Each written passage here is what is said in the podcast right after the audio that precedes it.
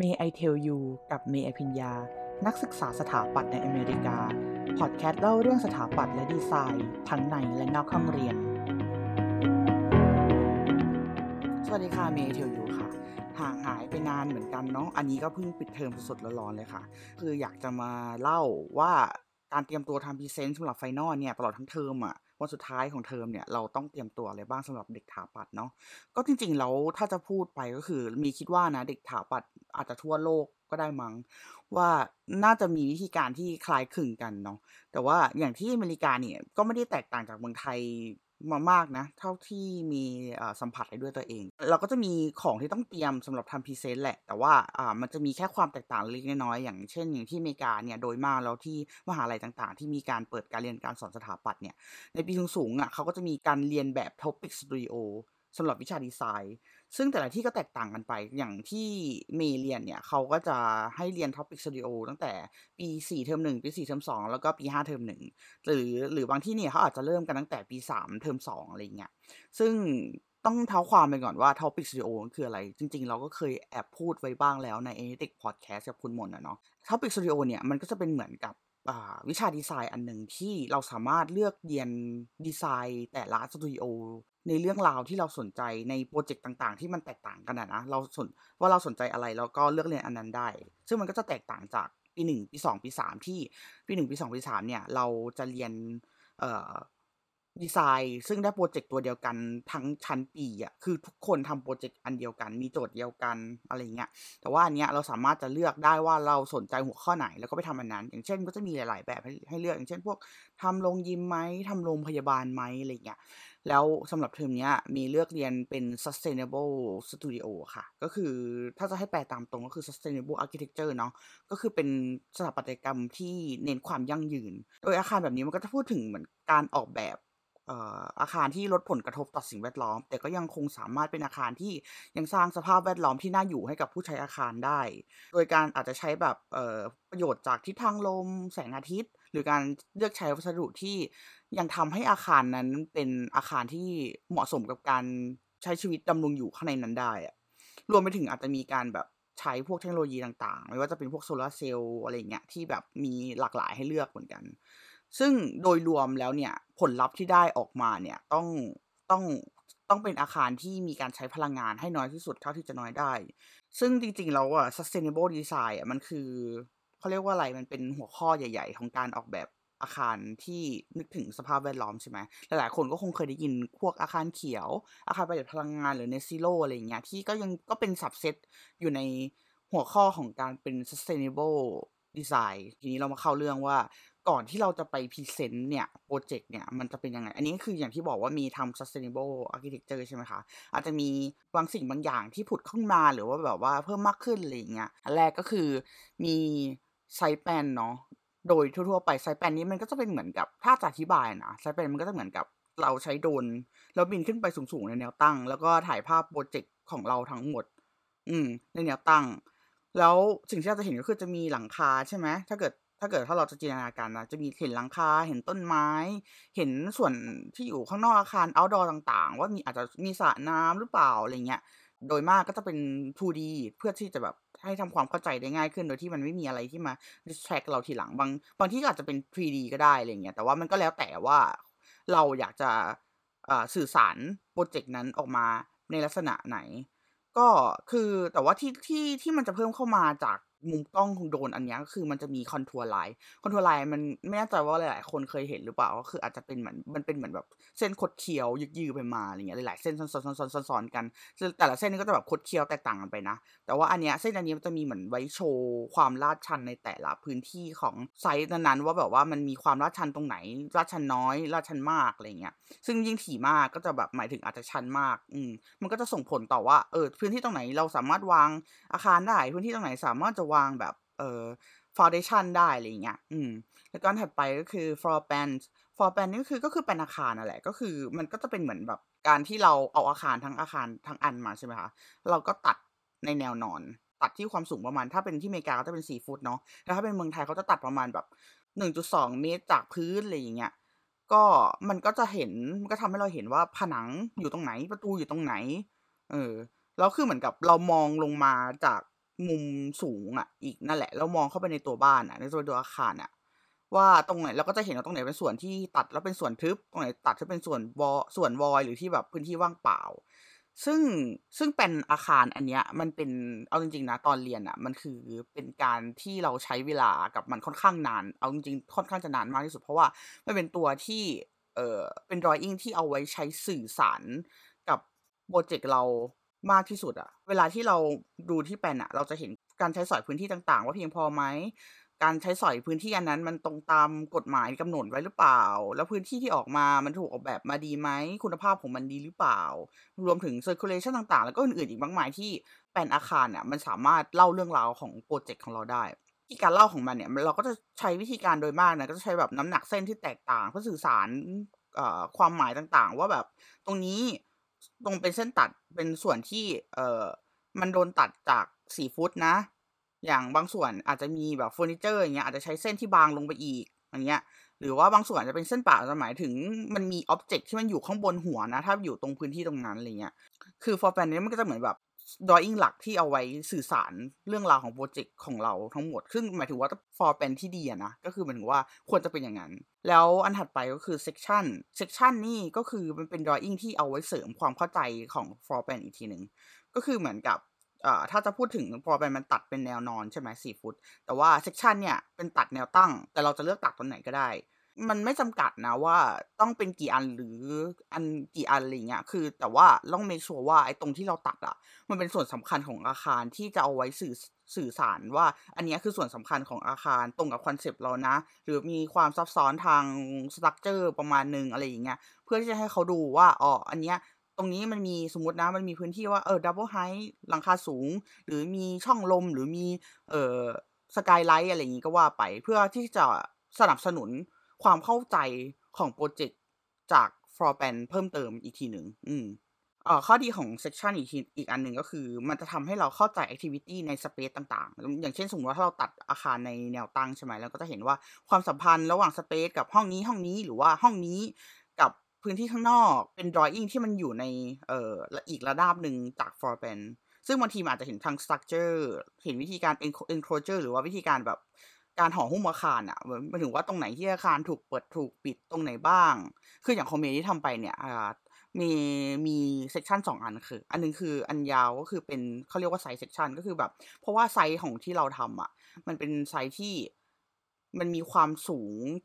กับความต่ำที่มันแตกต่างกันมาก แล้วเราทั้งสองพื้นที่มีมีอาคารอยู่ แล้วก็เรามีก็ให้เห็นว่า เออ activity ระหว่าง อันบนกับอันล่างนี่มันแตกต่างเนี่ยเพราะว่ามีอะมีกิจกรรมหนึ่งของของอันนี้คือเป็นมี zipline ระหว่างอาคารอะไรเงี้ยเราก็อยากให้เห็นว่าแบบเออตรงนี้มี zipline นะถ้าเกิดว่าโหนลงมาจากข้างบนข้างล่างเป็นยังไงอะไรเงี้ยอืมมันก็เห็นความเชื่อมต่อความ relationship ของของพื้นที่ต่างๆ อืมแล้วก็อันถัดไปก็คือ detail ค่ะ detail จริงๆแล้วมันก็จะเป็น section นั่นแหละ แต่ว่าเป็น section ในระดับที่มันแบบซูมเข้ามาใกล้เข้าไปอีก แต่ว่ามันจะเป็นแค่ส่วนหนึ่งของ section นะ ไม่ใช่ทั้งหมด เพราะว่าอันนี้มันจะเอาไว้ดู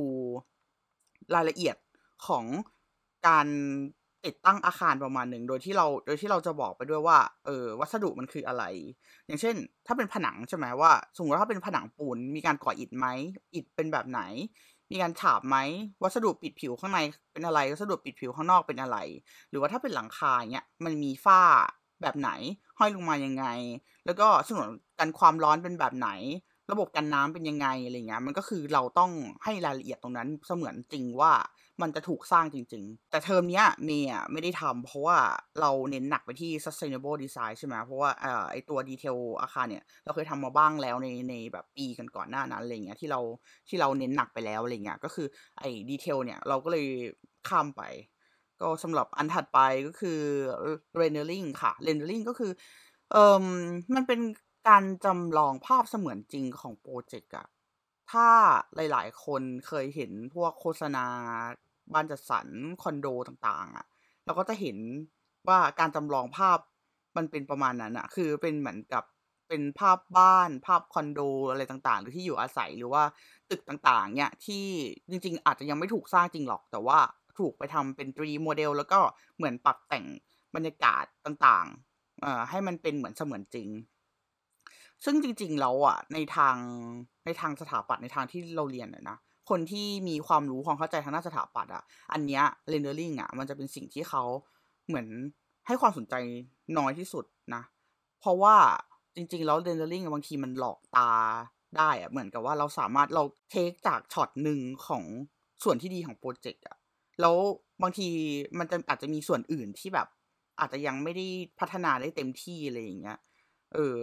เขาก็คือไม่ค่อยจะเลือกดู rendering กันเท่าไหร่เวลาที่เวลาที่แบบตรวจงานหรือว่ามีคนมาดูแบบเราอะไรอย่างเงี้ยเขาก็จะเลือกดู for เป็นหรือว่า section มากกว่า ซึ่งไอสองตัว floor plan กับ section เนี่ย มันสามารถจะเล่าเรื่องราวของโปรเจกต์เราได้ดี มากกว่าดู rendering อย่างเดียว แต่แต่ถ้าเกิดว่าคุณผู้ฟังบางคนที่ไม่ได้ไม่ได้เข้าใจการอ่านแบบมากขนาดนั้นนะเนาะมันก็จะเป็นในทางตรงข้ามก็จะรู้สึกว่า rendering นี่แหละเป็นอะไรที่เข้าใจง่ายสำหรับคนทั่ว ๆ ไปแล้วอะสำหรับคนที่ไม่มีแบ็กกราวด์ทางสถาปัตย์แล้วอะอย่างเช่นเราไปคุยกับลูกค้าหรือคนที่อ่านแบบไม่เข้าใจอย่างเงี้ยแน่นอนว่า สิ่งที่เขาสิ่งที่ภาษาที่เราพูดกับสิ่งที่เขาเห็นเนี่ยมันแตกต่างกันอยู่แล้ว เพราะฉะนั้นเนี่ย rendering เนี่ยก็จะเป็นเหมือนกับเป็นอะไรที่ทำให้เขาเข้าใจได้ง่ายมองภาพได้เห็นชัดว่าอ๋อถ้าเกิดว่าทำอย่างนี้มันจะดีไซน์ออกมาเป็นอย่างนี้อะไรเงี้ยซึ่งมันก็จะมีทั้งแบบแบบแบบทั้งเป็นแบบ draft version ทั้งแบบว่า final version นั่นแหละก็แล้วแต่แล้วแต่วิธีการสื่อสารของโปรเจกต์นั้นๆ ซึ่งโดยส่วนตัวแล้วไอ้โปรแกรมเดลลิงเนี่ย เออเขาที่ไม่ใช้ในในโปรเจกต์ล่าสุดก็คือใช้โปรแกรม Lumion ค่ะ หรือว่าหลาย ๆ คนก็เรียกว่า Lumion เนาะก็แล้วแต่การออกเสียง เออ แล้วก็หลังจากนั้นก็อาจจะใช้ Photoshop ตกแต่งบ้าง ถ้าเกิดว่าบางส่วนที่มันยังดูแบบแปลกๆอยู่อะไรอย่างเงี้ยขั้นเนี้ยมันเป็นขั้นสุดท้ายของการทำพรีเซนต์นะ เพราะว่าเพราะว่าการทำ rendering อะ มันทุกอย่างควรจะเรียบร้อยแล้วอะ เหมือนถ้า 3D โมเดลเราไม่เปลี่ยนแล้ว เรามีการดีไซน์ที่นิ่งแล้วอะไรเงี้ยเราถึงจะต้องมาทำเพราะว่าจริงๆมันก็ใช้เวลานานใช่ไหมแล้วอย่างหนึ่งก็คือมันมันตัวหลักมันยังไม่เสร็จเลยอะ่ะ เราก็ไม่ควรจะมาทำอันนี้ก่อนเลยอย่างเงี้ยเพราะว่าอันเนี้ยก็จะเป็นอันสุดท้ายสุด อืม แล้วก็อันถัดไปก็จะเป็นพวกไดอะแกรมต่างๆไดอะแกรมต่างๆจริงมันไม่ได้มันไม่ได้มีวิธีการหรือว่าแบบมีแพทเทิร์นที่มันตายตัวเหมือนเหมือนอันก่อนหน้านั้นนะเหมือนแบบดรออิ่งอื่นก่อนหน้านั้นอะ่ะ คือเราเราต้องคิดเอาเองประมาณหนึ่งว่า เราจะทำยังไงให้คนเข้าใจโปรเจกต์เราได้ง่ายขึ้น ในระดับที่แบบในระดับที่แบบซิมเปิลอะแบบทำยังไงให้ภาพนั้นอะ มันเล่าเรื่องของมันโดยที่แบบทำให้มันแบบง่ายที่สุดเท่าเท่าที่จะเข้าใจได้ โดยที่เราจะพยายามใส่ตัวอักษรให้น้อยสุดเท่าที่จะน้อยได้ด้วยนะ เพราะว่าไอตัวอักษรที่เราใส่มันอาจจะเป็นแค่แบบมันตัวบ่งบอกบ่งชี้ว่า ถ้าเส้นนี้มันเป็นตัวแทนของของลักษณะแบบนี้ถ้าเกิดว่าเป็นอีก สีหนึ่งอาจจะเป็นตัวแทนใช้บอกความหมายอีกแบบหนึ่งอะไรอย่างเงี้ยนั่นแหละมันคือความหมายของไดอะแกรม อย่างอะยกตัวอย่างอันหนึ่งคือจริงๆมันมีไดอะแกรมมันอาจจะแบบมีหลายอย่างมากที่ที่เราจะต้องทำมันขึ้นแล้วแต่โปรเจกต์จริง ๆ เลย ว่าเราจะต้องอธิบายยังไงให้เขาเข้าใจ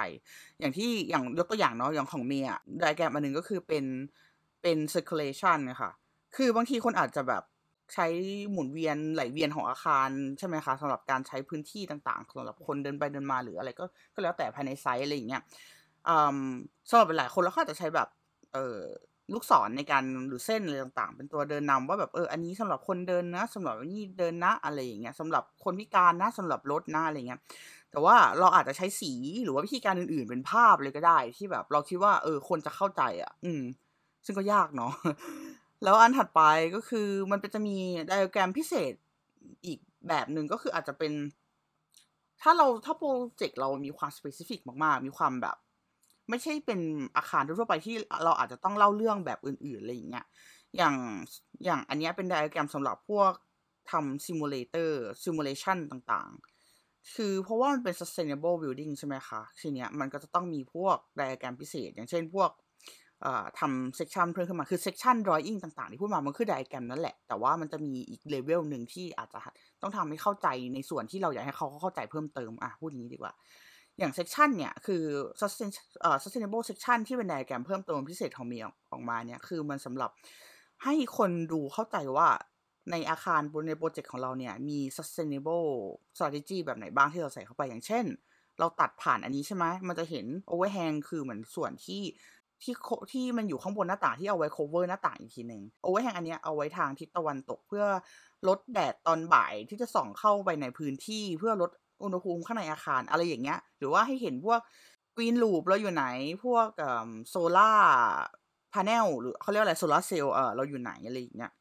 แล้วก็จะมีอีกแบบหนึ่งหรือว่าอะไรต่างๆ ที่เราต้องเพิ่มเข้ามาอย่างเช่นพวกผลจาก พวก simulation ต่างๆ อย่างเช่น ผลจากโปรแกรมหรือซอฟต์แวร์ต่างๆ ที่เราใช้เพิ่มเติมนอกจากโปรแกรมที่ต้องเอาไว้ทำ drawing นะ อย่างอย่างเช่นพวกผลจากพลังงานต่างๆ ว่าแบบมันเพิ่มขึ้นลดลงหรือเปล่า ตอนเช้า ตอนเย็นตอนบ่ายแสงถึงหรือเปล่า แล้วความร้อนที่ได้ในแต่ละช่วงเวลามันร้อนมากแค่ไหน ร้อนน้อยแค่ไหน แสงส่องถึงอะไรพวกนั้นอะมันทำให้เราต้องลดไซส์หน้าต่างอะไรเงี้ยหรือเปล่าคือมันจะเป็นเหมือนกับเป็นกราฟิกอีกทีหนึ่งซึ่งมัน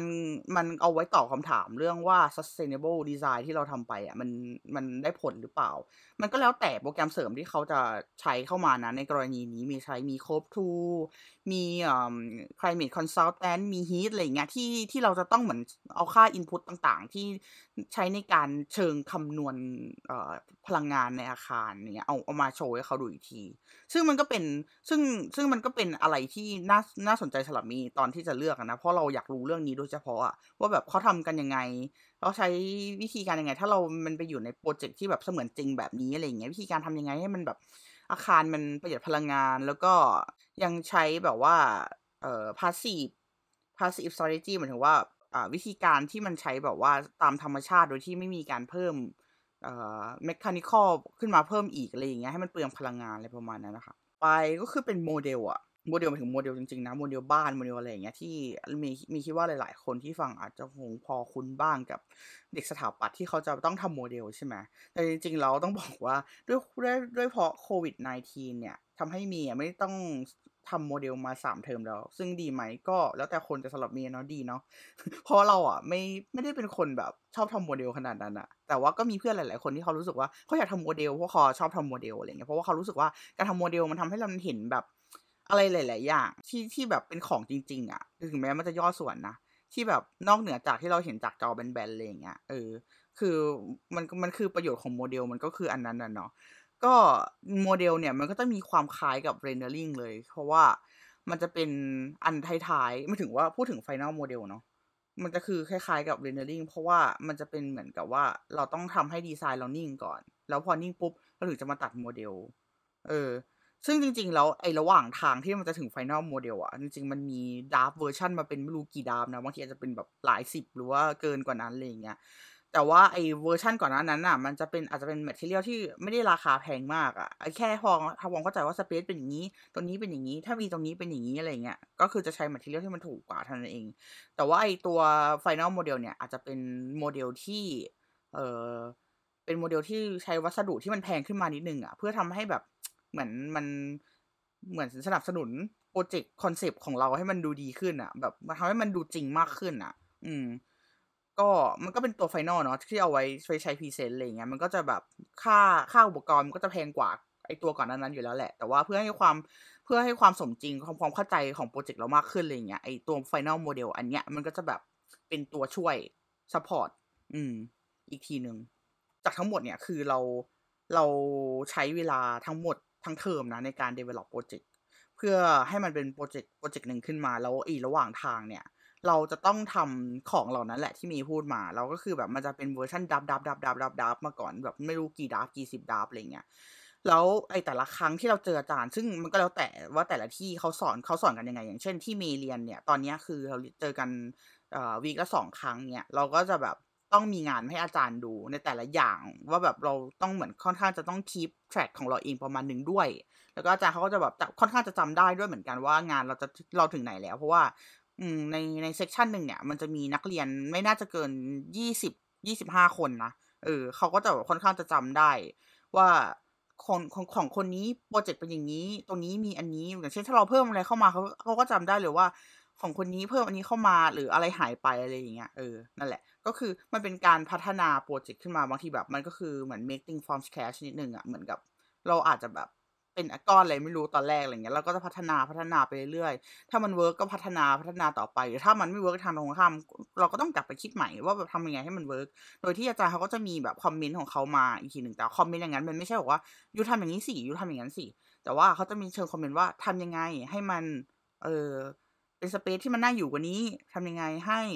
เอ่อตรงนี้กว้างกว่านี้ ถ้าเกิดว่ากว้างขึ้นกว่านี้มันจะเบียดส่วนอื่นหรือเปล่าตรงอื่น มันจะแบบว่าพื้นที่พอหรือเปล่าอะไรอย่างเงี้ย มันจะเป็นคอมเมนต์ประมาณนี้ เราก็แต่ว่าคือเป็นคอมเมนต์ที่เป็น feedback มากกว่าที่แบบว่า ให้เรากลับไปนั่งคิดต่อว่าทำยังไงให้มันแบบ improve งานมากขึ้นมากขึ้นมากขึ้นไปเรื่อยๆ จริงๆมันก็ไม่มีอะไรเพอร์เฟกหรอกแต่ว่าเราทุกคนจะต้องรู้ว่ามาตรฐานอะควรนะ ไม่ใช่คุณจะต้องสีพูดผิด ควรนะ แบบสำหรับเราเองอะเราคิดว่าเราควรจะมีมาตรฐานของเราว่า ประมาณไหน มันถึงจะมีมาตรฐานของเราเราจะเอาประมาณไหน คุณภาพจะเป็นยังไงอะไรอย่างเงี้ย การทำงานอันเนี้ยอาจารย์เราคนหนึ่งเคยพูดว่า การทำงานเตะอะมันคือการทำงานที่ไม่มีจุดสิ้นสุดอะมันไม่เสร็จสักทีหรอก ถ้าเราไม่เสร็จเข้าใจปะคือเหมือนว่าเราต้องเลือกว่าแบบเราต้องตัดจบเป็นอะอย่างที่เพื่อนถาปัตย์ที่เมืองไทยคุยกัน ต้องรู้จักวิธีวิธีทำให้มัน โอเค เป็น standard ตรงนี้แล้วพอโอเค แล้วเราก็ move ไปตรงอื่นเพราะว่าจริงๆแล้วมันมีหลาย ๆ อันที่เราจะต้องดูแล เพราะว่าไอ้ไอ้ drawing ทั้งหมดที่พูดมาน่ะมันมันไม่ใช่ มันไม่ใช่ทั้งหมดโปรเจกต์ของเราเนื้อออกปะคือมันเป็นแค่เครื่องมือในการ represent โปรเจกต์ของเราไอเดียของเรา การลงมือลงแรงของเราวิธีคิดของเรา ทำยังไงให้โปรเจกต์มันเวิร์กทำยังไงให้เป็นงานดีไซน์ของเรา มันคือเป็นการ มันเป็นแค่เครื่องมือเหล่านั้นเท่านั้นเองอะไรเงี้ย แล้วทำยังไงให้วิธีคิดของเราต่างๆ อะ มัน มัน reflect ออกมาใน drawing พวกนั้นอะ ให้คนอื่นเขาเข้าใจ อืม ก็ด้วยความที่มัน มันเยอะอย่างเงี้ย ก็นั่นแหละทำไมเหตุผลว่าทำไมงานสถาปัตย์มาถึงแบบ ทุกคนดูไม่ได้หลับไม่ได้นอนอะไรเงี้ย แต่ว่า แต่ว่ายิ่งไปกว่านนั้นคือในช่วงไฟนอลเนี่ย มันจะยิ่งเดือดกว่าเดิม เพราะว่า เออเราจะต้องมีการแก้ อาจจะแบบบางคนอาจจะต้องแก้ใหม่ทั้งหมดอย่างเงี้ย เพราะว่าเพื่อให้มันมีความสอดคล้องระหว่าง for pan section rendering หรือว่าอะไรก็แล้วแต่ให้มันแบบสอดคล้องกันให้มากที่สุดอะไรเงี้ย อืม เพราะบางทีถ้าถ้าเราแบบเหมือนไม่ได้วางแผนดีๆอะแล้วแบบเราต้องแก้ไปเรื่อยๆ แก้ไปเรื่อยๆอะไรเงี้ย เพราะว่าบางทีเอาจริงจะพูดก็พูดก็คืออาจารย์อะเขาก็จะคอมเมนต์ยันวินาทีสุดท้ายแหละ แต่เราเองอะเราต้องรู้ว่าโอเค ตรงไหนพอ หรือมันเป็นการแก้เล็กๆน้อยๆเราอาจจะแบบเออพอละอะไรอย่างเงี้ย อืม แล้วก็คือ เพราะฉะนั้นเนี่ยการบริหารเวลานี้ค่อนข้างจะสำคัญนะจริงๆอะมีไม่ได้เพอร์เฟกขนาดนั้นแต่ว่าจริงๆแล้วมันจะเรียนรู้ของมันไปเองว่าแบบเออถ้าเรามัวแต่พิรี้พิไรอยู่ตรงนี้นะ ไม่ตัดจบสักทีนะตรงนี้เราไม่เสร็จภายในวันนี้นะตรงนี้เราไม่เสร็จอย่างนี้นะเรามัวแต่แบบว่าไม่ทำทำไม่เสร็จสักทีอะมันก็จะไม่เสร็จเสร็จไม่ทัน final project อยู่ดีอะอืมเพราะว่า ก่อนวันก่อนวันโปรเจกต์มันค่อนข้างจะเดือดมาก เพราะว่าอะไรอะไรมันก็ดูเป็นงานไปหมด ต้องแก้ไปหมดโมเดลก็ต้องทำ drawing ก็ต้องทำอืม ก็เป็นเลยอย่างนั้น ก็นั่นแหละคือที่มาที่ไปของการไม่ได้นอน ก็คือบางคนอาจจะไม่ได้นอนทั้งเทอมนั่นแหละแต่ว่ายิ่งยิ่ง final อาจจะแบบได้นอนน้อยกว่านั้นอีก มันก็เคยนะที่แบบเราทั้ง week เรานอนไปแค่แบบไม่ถึงห้าชั่วโมงอะไรเงี้ยซึ่งแบบ ตอนนั้นนะเราคิดว่าบริหารได้ดีกว่านั้นอะไรเงี้ยเออบริหารเวลาได้ดีกว่านั้นอะไรเงี้ยแต่ว่ามันก็เป็น choice ของเราที่เราเลือกเป็นอย่างนั้นอะไรเงี้ยมันก็เป็นบทเรียนหนึ่งที่เราจะต้องรู้สึกว่า เออ ต่อไปเนี่ย เราต้องบริหารเวลาให้มันดีกว่านี้ ก่อนที่เราจะไปพรีเซนต์เนี่ยเออมันก็คือการเตรียมพรีเซนต์วิธีพูดนั่นเอง storytelling skill นี้ค่อนข้างจะใช้หนักมากตอนพรีเซนต์เนี่ยก็คือจริง ๆ แล้วอะเวลามันค่อนข้างจะสั้นแต่จริงๆอะมันมีเวลาจำกัดแหละ ที่เมืองไทยอะเมย์ก็คิดว่ามันมีเวลาจำกัดนะจำไม่ได้เพราะมันนานแล้ว แต่ว่าจำได้ว่าตอนนั้นก็เลิก late อยู่ แต่ว่าตอนด้วยความที่เราเรียนที่อเมริกา คนคนตะวันตก มันก็จะมีความ strict เรื่องเวลามากๆ กว่าอยู่แล้วของกว่าที่เมืองไทยใช่ไหมคะอย่างไอ้โปรเจกต์ล่าสุดเนี่ยมีมีเวลาพรีเซนต์แค่ห้านาที คือสำหรับเล่าเรื่องราวทั้งหมดที่เราทำงานมาตลอดทั้งเทอมซึ่งเป็นเวลาห้าเดือน ซึ่งก็ถ้าเราเกินเวลาไปปุ๊บ มันก็จะไปเบียดเวลาคนอื่นเขา คนที่มาเป็น guest พรีเซนต์มาเหมือนแบบเป็น guest มาคอมเมนต์งานเราอะเขาก็จะ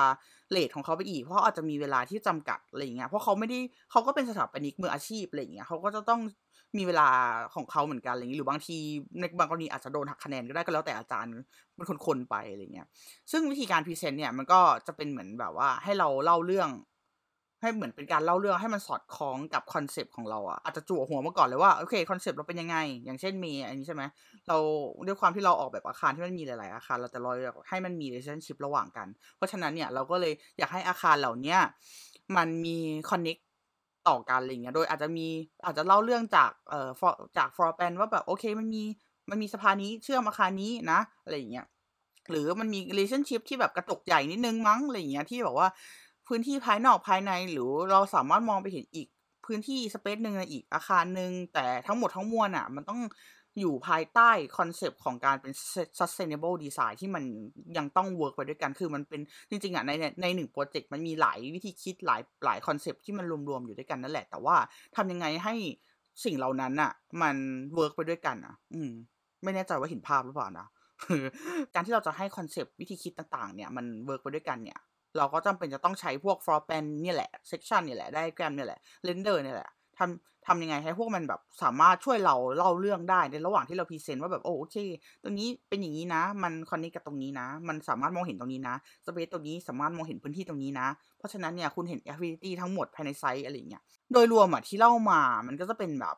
วิธีการพรีเซนต์ซึ่งในแต่ละคลาสมันก็จะมีตัวอย่างที่ดีสำหรับไม่ดีนะหมายถึงว่าเหมือนเพื่อนในคลาสอะนะมันก็จะมีแบบหลาย ๆ อย่างให้เราเรียนรู้เรียนรู้จากเพียร์มันแบบคนในคนในระดับเดียวกันอะไรเงี้ย มันก็มันก็จะเป็นโอกาสทำให้เราแบบได้ได้เรียนรู้ว่าเออเพื่อนในในระดับเดียวกันเนี่ยเขาทำงาน drawing เป็นยังไง พูดเป็นยังไงอะไรเงี้ยมันก็เหมือนกับเราว่ามันก็ดีที่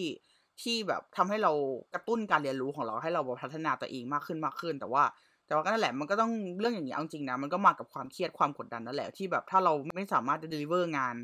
ของเราให้มันเทียบเท่าในระดับคนในคลาสเดียวกันก็จะแบบมันเป็นความเครียดอยู่เหมือนกันอะไรเงี้ยเออมันก็จะมีความแบบต้องกระตือรือร้นตลอดเวลานั่นแหละการเรียนสถาปัตย์อะนะสำหรับเราเนาะแต่มันก็เป็นเรื่องที่ดี แต่มันก็เป็นเรื่องที่ไม่ดีถ้าเกิดว่าวันหนึ่งที่เราเครียดขึ้นมาอะไรอย่างเงี้ยมันก็จะแบบยากเหมือนกันก็ไม่ได้ง่าย แล้วก็อีกอย่างหนึ่งคือสำหรับที่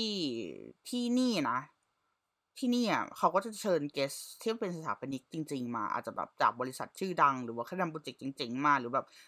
ใครก็ตามที่เขามี connection กับอาจารย์อาจารย์เขาก็จะเชิญมาหรือคนที่มีความรู้เกี่ยวกับเรื่องนั้นโดยเฉพาะอะไรเงี้ยเขาก็จะถูกเชิญมาอะไรเงี้ย ซึ่งก็ guest ตอนเนี้ยก็จะแบบมันก็จะดีไงถ้าเราแบบมีวิธีการพรีเซนต์ที่ดี โดยที่เขาอาจจะจดจำเราได้ สมมติเราไปเจอข้างนอก เราไม่รู้ว่าวันใดวันหนึ่งอะเราไปอยู่ข้างนอกแล้วแบบไปอยู่ใน field งานจริงๆอะไรเงี้ย คือเพราะว่าอาจารย์หลายๆคนก็บอกว่าจริงมันแคบนะ วงการนี้อะไรเงี้ยมันอาจจะเป็นไปได้อะไรเงี้ยแต่เอาจริงนะบาง class guest เยอะมากแต่ก็จำไม่ได้หมดหรอกว่าใครเป็นใครจำไม่ได้หรอกว่าคนนี้ทำงานที่ไหนอะไรเงี้ยแต่ว่าวันใดวันหนึ่งถ้าเกิดเราพอคลับคล้ายคลับคลาหน้าตาอะไรอย่างงี้ก็อาจจะช่วยเราได้มั้งคิดว่านะ แต่ก็มันมันพวกเกสอนคือมันก็จะดีที่เขาจะให้คอมเมนต์กับงานเรา นอกจากอาจารย์เพราะอาจารย์คือคนที่รู้โปรเซสงานเรามาตลอดใช่ไหมแต่เกสอนนั้นเขาอาจจะแบบไม่เคยเคยเห็นงานเราครั้งแรกเงี้ยเขาอาจจะให้คอมเมนต์ก็ขึ้นแล้วแต่ว่าความรุนแรงของเคสแต่ละคนว่า บางคนก็จะแบบมาพุ่งเลยบางคนก็จะแบบมาซอฟหน่อยมานุ่มนวลก็แล้วแต่ มันก็มันก็เป็นจังหวะเวลาเหมือนกันของสำหรับเรานะว่า เนี่ยได้เห็น ความแตกต่างว่าจริง ๆ แล้วคนเราอะ มันมันมีแง่มุมการมองโลกแต่ละแต่ละที่แตกต่างกันมากๆจริง ๆ อะไรเงี้ยมันก็เป็นอะไรที่น่าสนใจดีสำหรับ EP นี้ก็ขอบคุณมากค่ะ ก็กลับมาแล้วเนาะปิดเทอมแล้วสำหรับขอบคุณที่รับฟังรับชมมาจนถึงตรงนี้แล้วก็เออคิดว่า EP นี้น่าจะมีประโยชน์สำหรับใครๆหลาย ๆ คนที่สงสัยว่าเออจริงๆแล้วเด็กถาปัดนี้มันไม่ได้นอนเพราะว่าอะไรวะอะไรเงี้ยน่าจะเป็นตัวช่วยสำหรับให้ให้ให้คนฟังหลาย ๆ คนได้เข้าใจว่าเออตกลงแล้วทำอะไรกันเนี่ยก็รับชมรับฟังได้ที่ YouTube Spotify Apple Podcast นะคะ Anchor นะคะ ติดต่อกันได้พูดคุยเหมือนเดิม Facebook ก็มีสำหรับวันนี้ขอบคุณมากค่ะ สวัสดีค่ะ